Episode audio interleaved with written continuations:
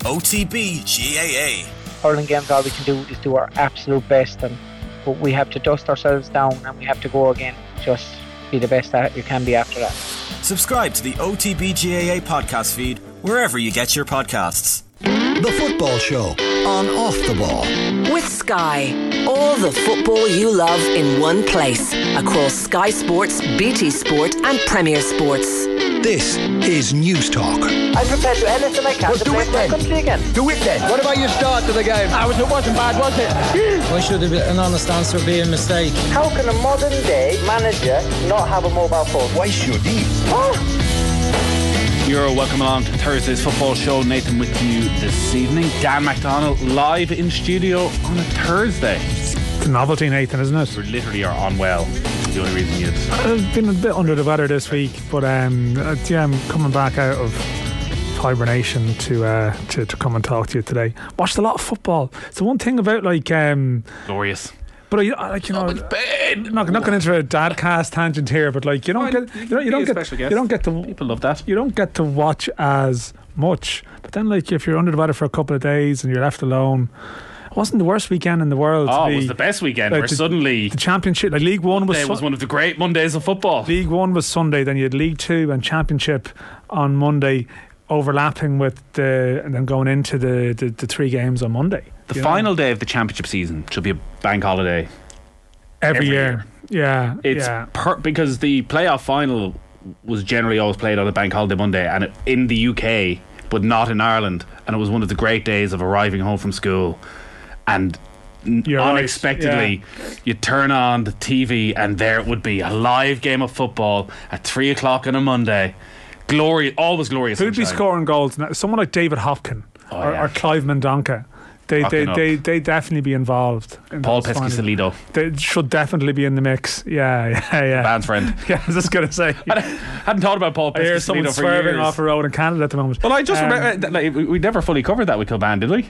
Or maybe we did at the time. I'm sure. I, I discussed it with him in Qatar. Oh, oh, did you? You Yeah. can give us the full insight because I do remember, the- obviously, the only Canadian footballer I knew forever. And when Kev was moving to Canada, I was like, "Well, don't be taking Paul Peschisolido's gig while you're over there."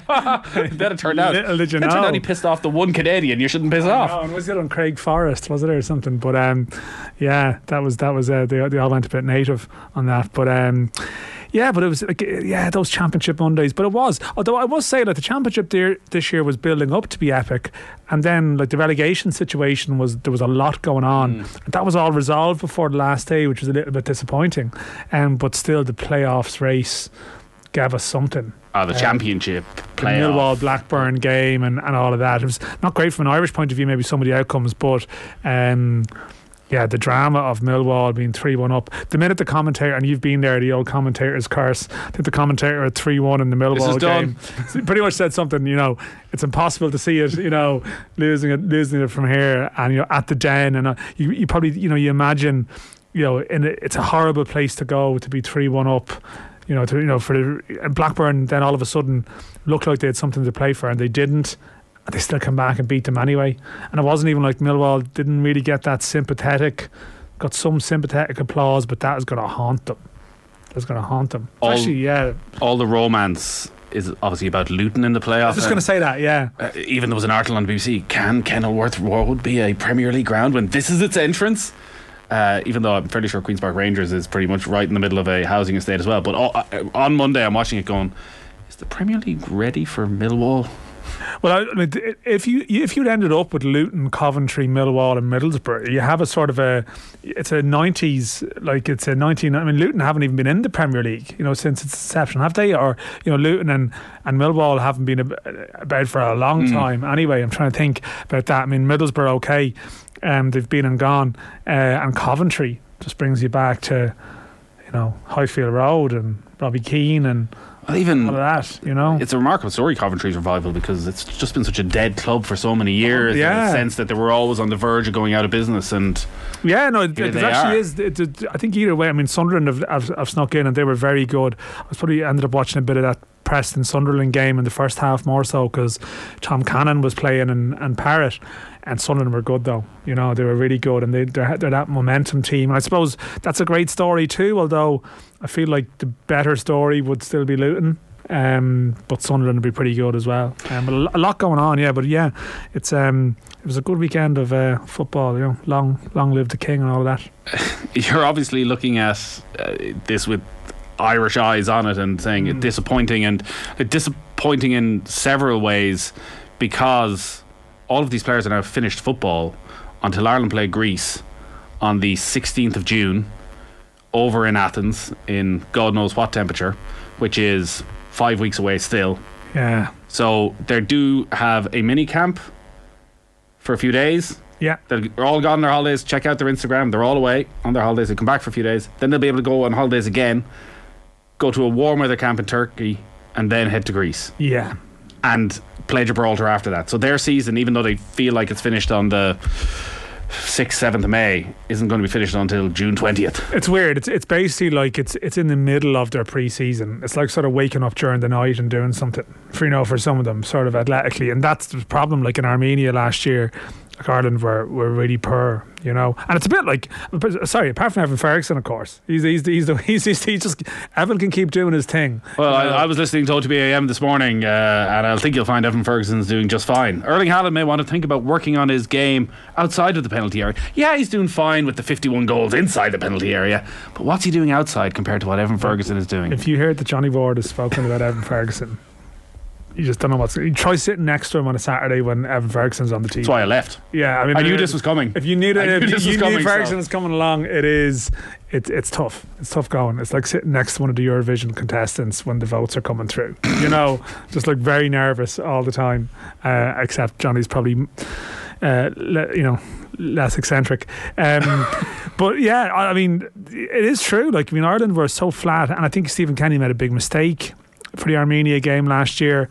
Um, probably would admit it, you know, picking his team on the form on the basis of who'd done very well because Ireland had a bit of momentum going into that and had played well in the in the March and the, and the previous windows and a couple of players like Robinson and Ogbene, um, even Hendrick, but they were some of the players who'd, who'd played the least football when they got there and, and I don't know, I mean, um, they are trying to address it. I think they're going to play a bounce game in, in Turkey and they'll have that mini camp is it different that it's it's very distinctively the big game of the window, like that four game window last year? Maybe mentally, you look at Armenia away, and then there's Ukraine and Scotland, and I mean within five six days, Ireland were playing brilliantly against Scotland, right? So, you know, the the the argument in some way is that you you get the cobwebs out of the system in this bounce game, you know, and take it as seriously as you possibly can.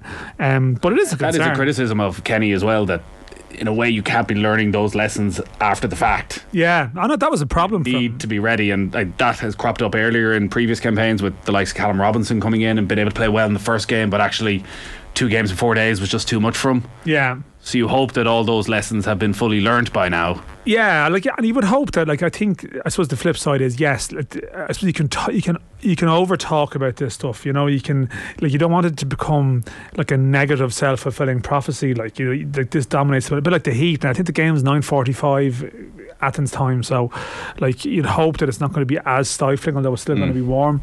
But there comes a point where it's like, okay, you know, okay, Greece probably do have more players in leagues that are going to, run a little bit later, but you just have to sort of get on with it and make sure then you do the most intensive week 10 days you possibly do in Turkey because you know everyone starts the season you know w- with no games under the belt. Like you know your preparation will will will ultimately would be judged by how you perform and you can't have a ready-made excuse there just in case. And like the thing is like Ireland actually in a lot of these windows when they've had a focus to a really big game they've generally done okay in that game it's been the second game after that that's, that's killed them and The 10 minutes left in Gibraltar and it's still Yeah. nil nil. yeah, and I think I think you'd, you'd imagine that won't be an issue this time. But it's true. I mean, like who's going to be who's going to play much football between now and then? I mean, if Wolves are safe, does Nathan Collins get a few more minutes? You know, does Bazunu come back in if Southampton are are gone down? Um, aside from that, uh, we're struggling really, aren't we?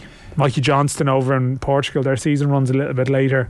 Um, but you know, the playoff isn't holding a huge amount. Or Darragh Lenihan may be involved.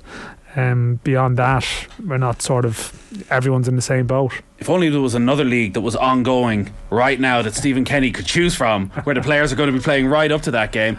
Here's one Jack Byrne is playing better now that he was playing when he was in the Ireland squad previously. Well, listen, you, you speak as a Tallaght regular, but I mean, it is true. He's, he's playing exceptionally well at the moment, Jack Byrne. He's playing. He looks. He looks back to himself. He looks back to 2020. Um, Jack Byrne, the COVID year, he was very good. It was just you know, like obviously we weren't at games um, for the second half of that. You know, playing against AC Milan and, and very very confident. And yeah, I think I think the problem is. I mean, I'd love to see that happen, but I feel like you know Kenny has a settled enough team that. As much as I say you have to pick players, like don't make the mistakes the last time by leaning on your your your best eleven from the previous window. The problem the problem is someone like Jack coming in it's an adjustment to the system to like where he actually plays and But now is the time. Now is for, for those exact yeah. reasons that.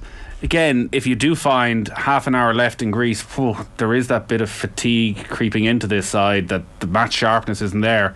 Here's somebody who you know can change a game anyways, who is exactly Yeah. what you want and is going to be on it. Yeah, I mean, I, I, I see the argument for it. I feel like it won't happen. You know, I do feel like it won't happen. I feel like it's a long shot. Do you feel again- it won't happen in the way that it's not going to happen from again? No, I wouldn't say that actually. No, I, I think I think he's made a compelling case this year. I don't think Jack was anywhere near himself last year. He probably said it himself, and he couldn't make the argument for him. And I mean, Neil Farrugia was the player that was closer to the plans, and and Mace like Farrugia could still end up in hmm. in the squad. Like there's a couple of injury issues here in certain positions, like particularly in the wing back department. So it's not a million that, that Neil Farrugia is is included in this in some shape or form. Um, whereas I suppose you know in Jack Byrne's position, someone like Will Smallbone has come along, and yes, he's not going to be Matt sharp, but it feels like Smallbone is is going to be that creative option ahead of him. But I mean, he's he's put up. Some people will will vehemently disagree, um, but I think you have to look at your eyes and see the level he's playing at at the moment. It's good, and uh, you wouldn't have any fear about throwing him in. I just feel like it's unlikely now. I mean, he could have a game against Gibraltar a couple of days later where it's like okay, you know, but. Um, I, I like. I mean, Kenny did play Jack Byrne previously, um, and it sort of went okay.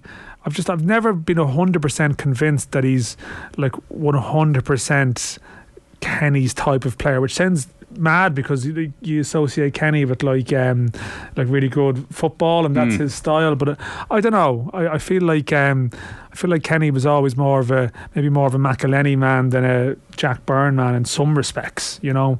Um, in in that sort of central attacking position, um, but I could be com- talking absolute rubbish. Like he, I mean, it's true what you say. Like if if you have a lot of concerns about the well being of other players, maybe someone who's playing well all the way up to the window has a chance. So let's go through the situation with some of the Irish players uh, right now and what will happen over the course of the summer as well. Uh, we've spent so long talking about the riches that we have at our disposal in goal right now, and none of them are playing any football at all with Gavin Bazunu having been dropped. Uh, he's been talking this week about uh, being dropped from Southampton over the last couple of weeks. Here's what he had to say. We've got a very young squad, which can make it difficult. You know, a lot of players playing at this level for the first time, including myself. Um, You hear this? you know, we've come on the wrong side of results at times, like like you mentioned with Forest and with Arsenal, having really good performances and just not picking up the points we needed. Football is, is full of disappointments, and the ones at the top are the ones who've experienced that disappointment of being able to you know, fight back and you know get up off the ground after they've been knocked down. I think that's what this season has constantly been. It's been about learning how to get back up, about learning how to be resilient, to, to bounce back after defeat, after poor performances, uh, and somehow keep that level of confidence. And I think for me, that's probably the biggest thing I've learned this season is that no matter what happens, you've always got a next game, and you've got to just continue to fight and work towards that. Yeah, so Gavin Bazunu there talking about just having to, I guess, learn about having a bit of resilience that when you're knocked down, and Southampton have been knocked down again and again and again, that uh, maybe it's been lingering with them too long, the disappointments, and that to be at the very top, you got to bounce back quickly, forget about the last game. It's no coincidence that the two youngest goalkeepers in the league, Gavin Bazunu and Illan Meslier, have both been dropped at the end of the season. Like they are far below the average age of a Premier League goalkeeper. How do you reflect on the season for Bazunu? don't know. Yeah, I'm, almost surprised he's put up to do something. Weirdly, you know, like you know, even that says something about sort of people have a you know trust for his character. He hasn't gone into his shell. You know, and the fact he hasn't been played or you keep him away from the limelight. I, I don't know. Like it's um, like it is disappointing. um, like I, I spoke to him before the start of the season, did a long piece with him, and I think like one of the the formative experiences that he had was at Rochdale a couple of years ago. It was like a similar season. We were down the bottom of the table with a team, um, you know, who conceded a load of goals, and yet his reputation sort of wasn't damaged by it. It felt like he came back even stronger from it, and and like that must have been tough, even at that level. Albeit, I think it was a bit of lockdown stuff, but still conceding, a, you know, three, four goals Mm. regularly enough. Um, and I suppose maybe in the Premier League, like he's had a similar year, but it's obviously in a much more unforgiving environment where like every mistake, every goal, you know, is clipped. You know, there's a, you know, Jamie Carragher's talking about you or whatever. And it's true, like Alex McCarthy has gone in and the results have been similar. And I know that the the stats aren't great and like, you know, expected saves. He has definitely looked uncertain. Watching him in the game against Arsenal, where Arsenal had the comeback, and there was uh, what maybe a goalkeeping, goalkeeping error where he palms the ball out from the initial shot right in front of the Arsenal forward. But even in that game, there were two or three occasions where he came out of his penalty area. And there was confusion between him and the centre back, and everything you would expect to see from a club that's bottom of the Premier League table. Yeah, it's funny. I think there's there's there's almost parallels with Nathan Collins in a way that both of them, like Nathan Collins has made like bad mistakes this year, but hmm. then you could watch him in a 90 minute game and he can be excellent, but then he's involved in like a bad moment, you know. Well, And- even the last game that he came on when they got absolutely hammered, and you're going, well, surely Nathan Collins should be getting on. And the first thing he does is give the ball. has a moment, but then I remember speaking like I think it was David Snade was over watching him against Man City, and like apparently he was excellent, hmm. but then he's involved in flashpoint moments, and like Bazunu, like he came in, like you know, Bazunu came in and played against France. And you, you, I don't know about you, but you'd be watching that and you'd be thinking like you full trust in him, hmm. quite commanding. And he had some great games for Southampton this year, like away at Chelsea and away at Manchester United, and like in these environments where you're thinking, yeah, he was, yeah, he is one of these keepers that he, he he comes off his line a lot and he'll take a risk and then if that goes wrong it looks it looks dreadful. But generally he still played with a degree of confidence. But in saying that, at other times he's just conceded some bad goals as well. And even it's not even so much I know what you're talking about, those little communication moments, just one or two, even just his general shot stopping hasn't been terrific. You well, know? that's the what Jamie Carragher's point was when you look at the expected goals that if Southampton were where they should be with expected goals, they would be perfectly fine. Yeah. like they would be surviving. Whereas Yeah, and like I don't know. I mean, he's probably still exposed to a lot of chance. And I know the, the stats are more, you know, specific than that and whatever. Like, you know, can it be a glitch or is that reflective of, of the entirety of his performances across the season? Like, eh, like he still looks like the all-round modern goalkeeper, but maybe at times it's just one or two of the basics have have let him down. Like I think sometimes, you know, like the- analysis of goalkeepers, like you need to be really on point with it, you know, and even there would be goalkeepers who would be annoyed by Jamie Carragher's analysis and say, well, you don't really well, the week get it, before you know. on uh, obviously on uh, Monday Night Football, Kasper Schmeichel is on and is earning rave reviews from every goalkeeper online. To have, oh, finally, one of our guys is out there explaining exactly what's going on in this scenario. Yeah, But, uh, yeah. you know, XG, as you say, is a very advanced piece of uh, technology and statistics that is reflective, but doesn't necessarily reflect where Southampton are as a team and as a club right now, where like, they've made a decision to go with a lot of youth, and it's backfired bad. Yeah, yeah, yeah. And like he, and I suppose like to go with a young goalkeeper is a big statement, but.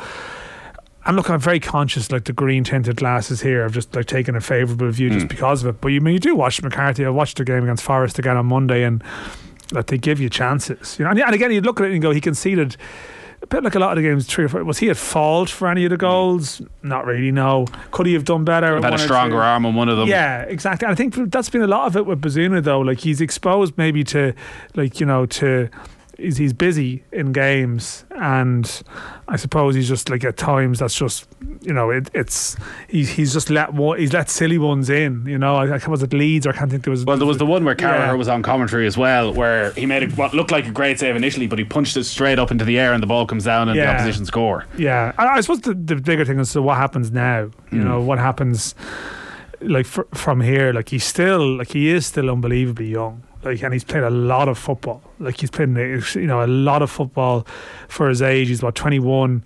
Um, he's still an asset. You know, he's still like a great sort of profile because I think he has a lot of the attributes to be a modern goalkeeper.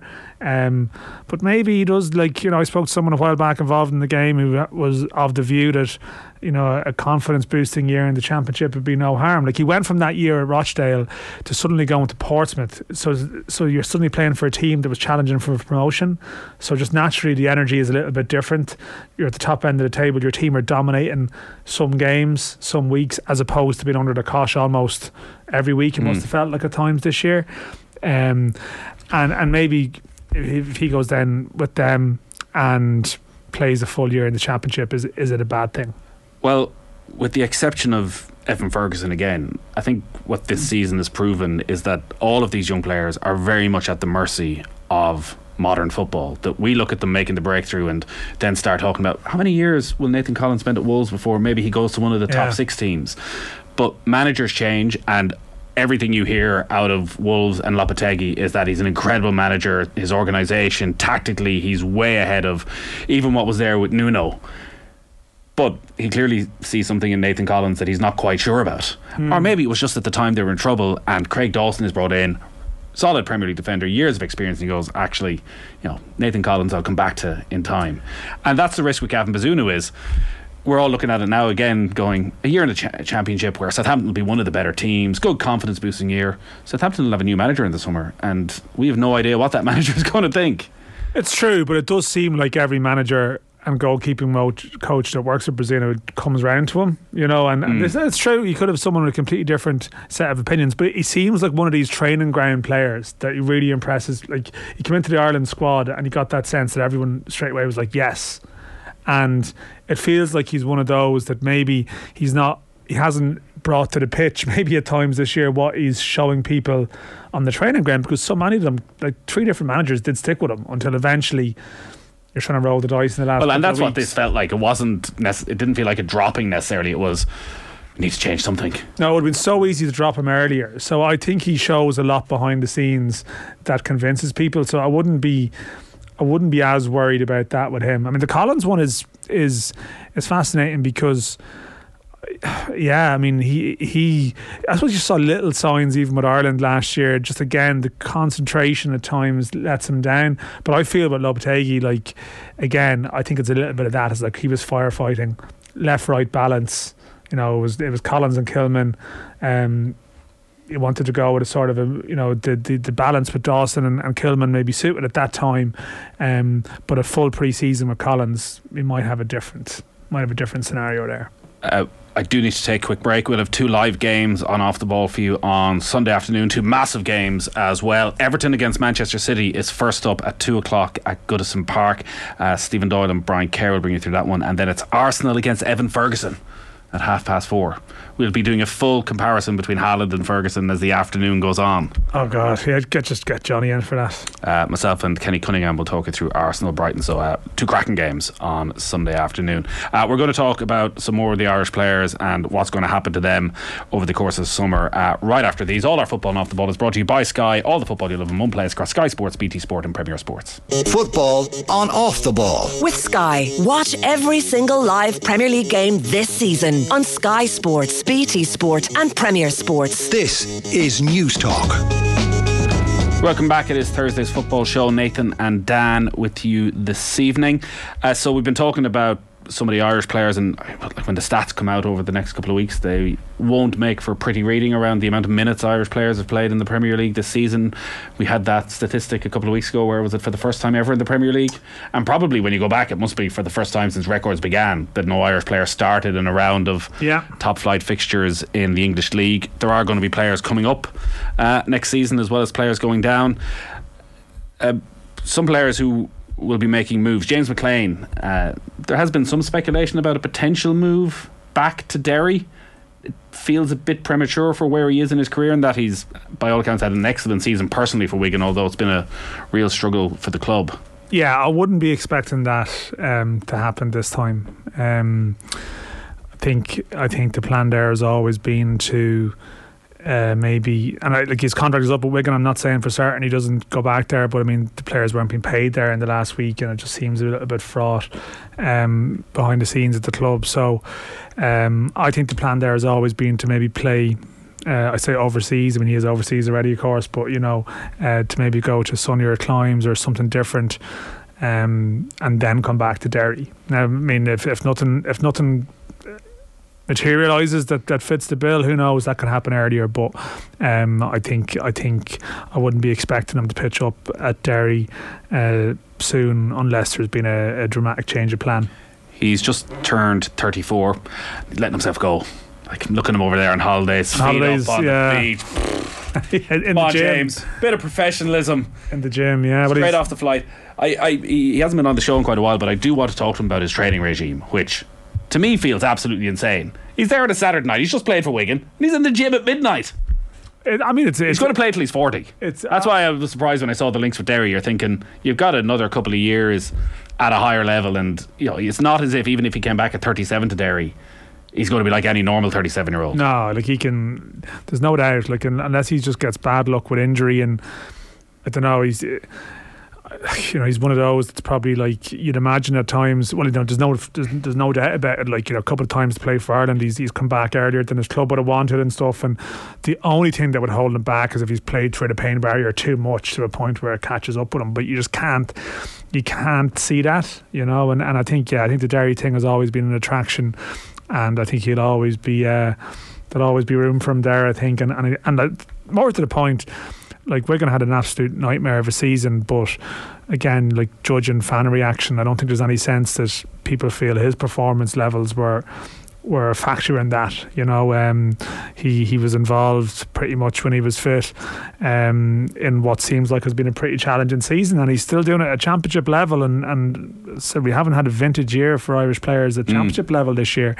Um, so the fact he's done that, he's obviously pretty very motivated. I mean, he's he's fit at all times, but I mean, he is he could be the hundred cap man against Gibraltar. Um, he's on what ninety eight. He's ninety eight. So I mean, he'll, he'll you'd imagine just the issue there is being involved in the Greece game, which wouldn't be hundred percent certain, I suppose. But he's definitely one that you know he's going to turn up in top, you know, in top shape. Um, I think that was an issue last year with some other potential options didn't necessarily arrive back in great shape. There's going to be no concerns about McClean in that front, and I would have thought actually, you know, even. I'm not sure what the situation is with Coleman, but um, in terms of sort of leadership and presence and experience, like he's probably got his there's a strong case for him there. Um, but yeah, like he, where does he go? It, it may well be that he he he he sort of tries sort of somewhere further afield. Um, but I can see him. Yeah, I think his story's got a fair bit to run. You mentioned not a vintage year for Irish players in the Championship, so it hasn't been a vintage year, obviously, in the Premier League, which is quite concerning that it hasn't been a vintage year in the Championship either. We've seen an awful lot of players go from the League of Ireland across to lower league championship league one over the last 18 months or so. Any of those players making enough progress over the past 12 months that they're going to step up a level over the summer? Jump up, I'm not sure. I suppose I should say about the championship. I mean, we did have Josh Cullen and John mm. Egan. To be fair, like you know, two staples of the Irish team who have gone up, and you'd imagine they'll play more next year, which is good for our, our stats. But yeah, like we had that sort of massive exodus, all right, uh, which would have been discussed here a lot about the you know players going to League One. I was just looking at it today just for a newsletter piece, um, going through them all. Yeah, I, I feel like a lot of them are doing quite well without necessarily been on the verge of like some massive jump in their career, and like, maybe there's, there's no shame in that. You know, like they've gone to become very solid League One players mm. in some cases. Andy Lyons went and played regularly in the Championship, but they're a club that's relegated. You'd, ass- you'd assume he'll go down and play with them regularly in League One. I think some of them have done pretty well. Like Danny Mandroiu, Lincoln has done well. Promise Omochere at Fleetwood. Um, uh, Eoin Toal, who went to, from Derry to Bolton, done absolutely fine, you know, until he got injured. Uh, Aidan Keena, he went over again uh, to Cheltenham. I mean, he was, uh, you know, not exactly the most glamorous. Maybe he scored six goals in the last 10 games, you know, the season. That's worked out pretty well for him. Someone whose career was very uncertain when he came back home. So there is stories like that, um, but they're not necessarily players who've who've like who who you're saying, okay, they're they're uh, they're on the fast track to the championship here. Now maybe the likes of Andrew and, and Promise Omochere and stuff will get there eventually, but it doesn't feel like it's it's massively imminent. And a couple have been. I mean, Dawson Devoy has gone down with MK Dons. Looked like a great move. Darragh Burns, I thought he'd do as well as any of them, and he's been a real disappointment at MK Dons. So it's tough. It's a good level to go into and figure out. And I think a lot of them have gone in there and have done absolutely fine. And it's a great place to make a good career. It's not necessarily when you have someone like Evan Ferguson doing what it is. Everything looks You're a little bit off Broadway. everything looks off Broadway compared to that. Um, but in it, in of itself, like it's an achievement. I mean, I, we were talking about this briefly off air. Like, what is the definition of making it for people anymore? Like, if someone who goes to League One and plays there for five, six, seven seasons, like that's a really good career. In because the game over there at the moment, I know Brexit has made it maybe a little bit less competitive lower down the leagues in terms of overseas players, um, but it's still a brutal environment to try and make a living in. And the ones that that survive are doing very well. I, I probably felt that at the time as well last year that when this exodus was happening because a lot of them were young players there's almost again too much expectation going over that this was just a stepping stone to greater things again where I think as you rightly point out actually just staying at that lower championship top of league one level like is still the 0.0001% Oh yeah, yeah. Like you look at someone like Daryl Horgan's been released now by Wycombe, and I don't know where he, where he'll pitch up next. I'd imagine clubs here might be um, wondering what might happen. But to me, like Daryl Horgan, okay, yeah, he didn't g- go over and, and like you know he didn't play in the Premier League, but he's probably gone over. He's played in the Championship with Preston, played you know played in Scotland with Hibs. Um, you know, been involved with Wycombe in the Championship and League One. Okay, the last year hasn't been great. He's played for his country, double figure number of times, I think. That's good. Like that's a good innings, you know, for someone. And maybe our own, like our definition of like, like as I said, like maybe in the context of maybe where Irish players played 15, 20 years ago, and the fact that you know you could list like you know Irish players in the Premier League sort of falling off the page. That maybe there's a lack of respect for like actually carving out a career in those in those divisions, you know, below, as you said, a little bit off Broadway. And like you have the likes of Sean Williams and Pádraig Amond and people who've been on this show at times who've like actually done extremely well mm. to survive in the game. And I feel like a lot of the ones now that are going from the league are going over a little bit later. They're a little bit more mature. They've got a f- better chance of of lasting the course over there for a long period of time as opposed to maybe before when all the players going over were 16, 17. Very naturally, some of them will be back in, in no time. who's the one right now then Farrugia is he next Yeah, it's a good question. I think Farrugia will will will definitely get a move. Yeah, um, I'm not sure to where, um, but I think he he ticks a lot of the attributes for people, um, physically, and he's got a great profile. Like strikers will always have a chance, um, and they'll always sort of attract interest and attention. But I feel like Farrugia is the obvious one because he hasn't been away before. I think there'll be there'll be a lot of people willing to take a chance on him. Um, there's probably others around the league. I'm sort of I mean, again like there's some very good young players in the league who are a little bit different because they're in the pre-Brexit age, like the you know the Sam Curtis, Adam Murphy. Benny and Whitmarsh and Cork. Um, there's a lot of good players in the league at the moment who will get moves, um, but I think obviously Farrugia is slightly older, so can go somewhere and, and start playing very quickly. uh, Virgin Media announced yesterday they're going to show more live games Yeah, it's, it's. I was looking at it now that um, I know uh, TV coverage and uh, rights and so on is a very topical subject this week uh, on the island generally. Um, tell you what the seven quid for LOI TV is a bargain no, it's just like, I mean, p- people are concerned about the cost of watching games. You, could, you spend a lot of money if you wanted to watch League of Ireland team last year. Um, although, I mean, the, the LOI TV is, is great value in my view now. Uh, you get season pass. But I was looking at it, yeah, I mean, th- there's the round of fixtures, th- this week's round of games. Um, it's the last weekend where there's no live TV, televised game, I think, until the end of June. I think every round of fixtures between Right. now and then there's a game on TV between the two channels. That's what adding a second channel to the mix does it. And then into June, you're into European time where hopefully games will be shown. So um, I'm conscious the Rugby World Cup is later in the year. Like, does that impact? There seems to be more games being shown in the summer now, generally. But I think it's good. I think apparently the Virgin reaction was was was decent, and yeah, I think there's a there's a decent buzz around it at the moment, and if you can increase familiarity for the sort of floating fan with some of these teams and players, it's uh, it's it's why not? You know, I'm, I'm a little bit biased because I'm going along every week and enjoying it. I know you go to Tallaght and you enjoy it. It's not for everyone, um, but it feels like and this year you're you're you're selling something that you can actually you can believe in it you know that it's getting better. Um, and the drive is probably there to make it even better because obviously not every ground looks as good on TV as as some of them do. Uh, did you see the Alf-Inge Haaland story? This is great stuff so he was so he was chucked out of uh, he was escorted from his seat at the Bernabeu because Real Madrid were not happy with his celebration for, following De Bruyne's goal. Uh, the video on social media appeared to show him cupping his ears towards the home fans before being removed from the VIP box. Haaland seniors also denied that he had thrown peanuts at Real Madrid fans. I did not, not true. We had some good banter with Madrid fans. We had to move 50 metres away, nothing more. Yeah, I saw the Peanuts headline, all right. It does sort of grab your attention. But Alf-Inge is having a great life. Well, this is like, this is the life. worst Alf-Inge does. It's a great second life in football, isn't it? Oh. You know. Like we need to see You're Barry in the best box in the Etihad every week. Feed up. Your son is the star of the show. A lot of pressure on Barry Ferguson to live up to this now. yeah, this is, come on, Barry. Johnny's like Johnny's going to be like you. You think Alf-Inge, you know, wait yeah, to see yeah. Barry. Oh, Barry celebration. But I, I love. I mean, I, I, do like that. I'm pretty sure Barry hadn't been over to about his first four or five matches because obviously he works in football over here. Yeah, so all yeah, his all his work is at weekends as well. Yeah, I'm not sure he's been over much at all actually, but.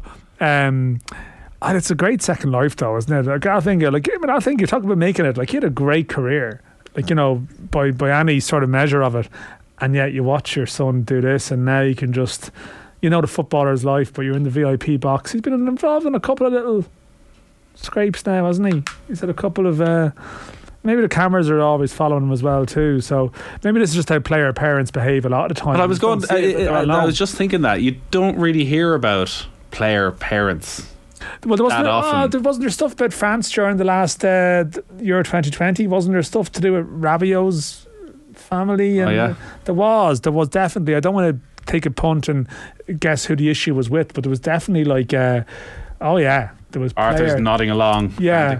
Ah, it was it was Rabiot and and a couple of uh, other high profile players, and the, the parents were having parents or siblings were having issues uh, in the stand there in one of the games. Adrian you. Rabiot's mother clashed with Paul Pogba's family. I was thinking after was, France crashed out of Euro 2020 to Switzerland. Yeah, I mean, I suppose if you think about it, like people talk about sideline behaviour of parents at underage football generally, would make sense. Like it's natural extension that extends just that not everyone recognises the parents.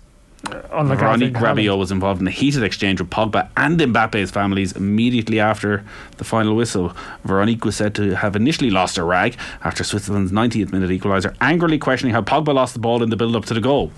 Which I guess is what any supporter would do. After the final whistle, she then reportedly took aim at Mbappe's parents, telling the PSG hitman's dad, I'm reading this uh, directly yeah. from uh, the website, to make him less arrogant Veronique, who had previously acted as Rabiot's agent, which was also an, an issue, wasn't it, when he was Manchester United were interested in feel like this was a him, that uh, they yeah. d- didn't particularly want to deal uh, with his mother.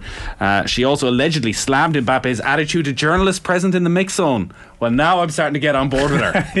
Finally, someone who wants a little bit of respect for the journalists in the mix zone. Yeah, I mean, so it, it can happen. You know, this is the this is the new genre. Like the the maybe the the the like because you know the, people say there's no characters in the game anymore. You know, players live a very sanitized existence in their own way. Just got their folks on board. Whereas the parents are free to do whatever the hell they this want. Is the life. They're there in the VIP lounge. The drinks are flown for two hours before the game. This is Let's see what happens. You know, living the dream. Get, get the peanuts flying. But um, yeah, no, I like I think I I think now that is just like it's uh do they know themselves like he, he was exposed to certain things in his football career probably made reasonable money so you, you understand the game and you understand the mentality of the footballer and yet you just see like your offspring just go to this otherworldly level. You just have to go along and enjoy the ride. Speaking of uh, Erling Haaland and the mix zones, when I was over at the Etihad for the City Arsenal game, I was in the mix zone afterwards and uh, David Myler, who was on co-commentary, uh, was alongside me, and I was explaining to David what the proper etiquette for the mix zone is for professional footballers, which is you come out and you talk to the journalists, Put your phone to the ear and walk past. uh, which uh, I think David admitted he may well have done himself Oh, on, yeah, a, yeah. on a couple of occasions. Uh, he wasn't the worst, in fairness. Uh, I never forget the Irish player who did that and his phone rang. That was uh, a spectacular. thing of beauty. Uh, but Erling Haaland uh, was walking out, and Myler was like, "Go on, ask him to stop." And uh, he had, I think, three security people with him, and we were thinking, like, "There's nobody from Manchester City that can get Erling Haaland to stop in the mix zone." Like No. you were talking about the biggest star in world football right now. No press officer can go. Actually, we, we, we've said you'll stop and chat to these journalists here, and no, like they they have nothing to come back with. It's mad because like I was over in Molde for the Shamrock Rovers game in October, and that's where he played his football mm. recently, and like his existence was. The, the, as far away from that as possible. I spoke to some people over there. Like they, they were used to seeing Haaland just walk up and down the street. You know what he was playing for the local team, and like the chef in Molde is still the same chef from from that time. But like I was like the receptionist in the hotel. I was like, oh yeah, Haaland, yeah. oh, should we just see him walking by every day? And the players in Molde just all walk around this tiny place. And you know, Ole Gunnar Solskjaer was was in the area at the time, and Haaland had no would have had no minders, no frills, no.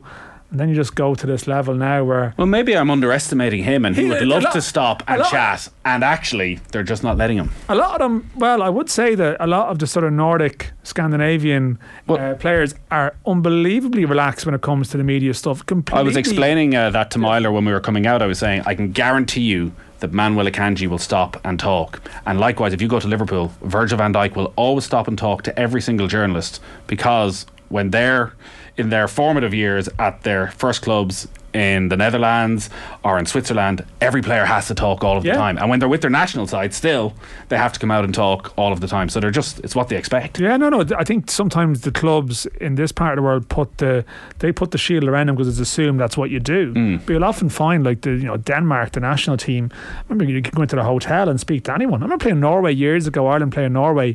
Like you just go into the team hotel before the game. John Arne Riise is just there, and the Myself and Thomas Delaney were like that by the time Ireland Yeah, had finished playing it, them like- for about we hadn't played them in games weeks. in two yeah. years. Well, they are. They, they are totally relaxed, and it's um, it's never harmed them. Arthur's given that look of the last thing in the world radio listeners like to care Self-serving media crap. Yeah. in mix zones and you're being you deserve to be ignored yeah. Well, listen, I'd ignore. I mean, I'd ignore I- I- you. oh, well exactly to be clear, you know, I, I'd expect that. You know.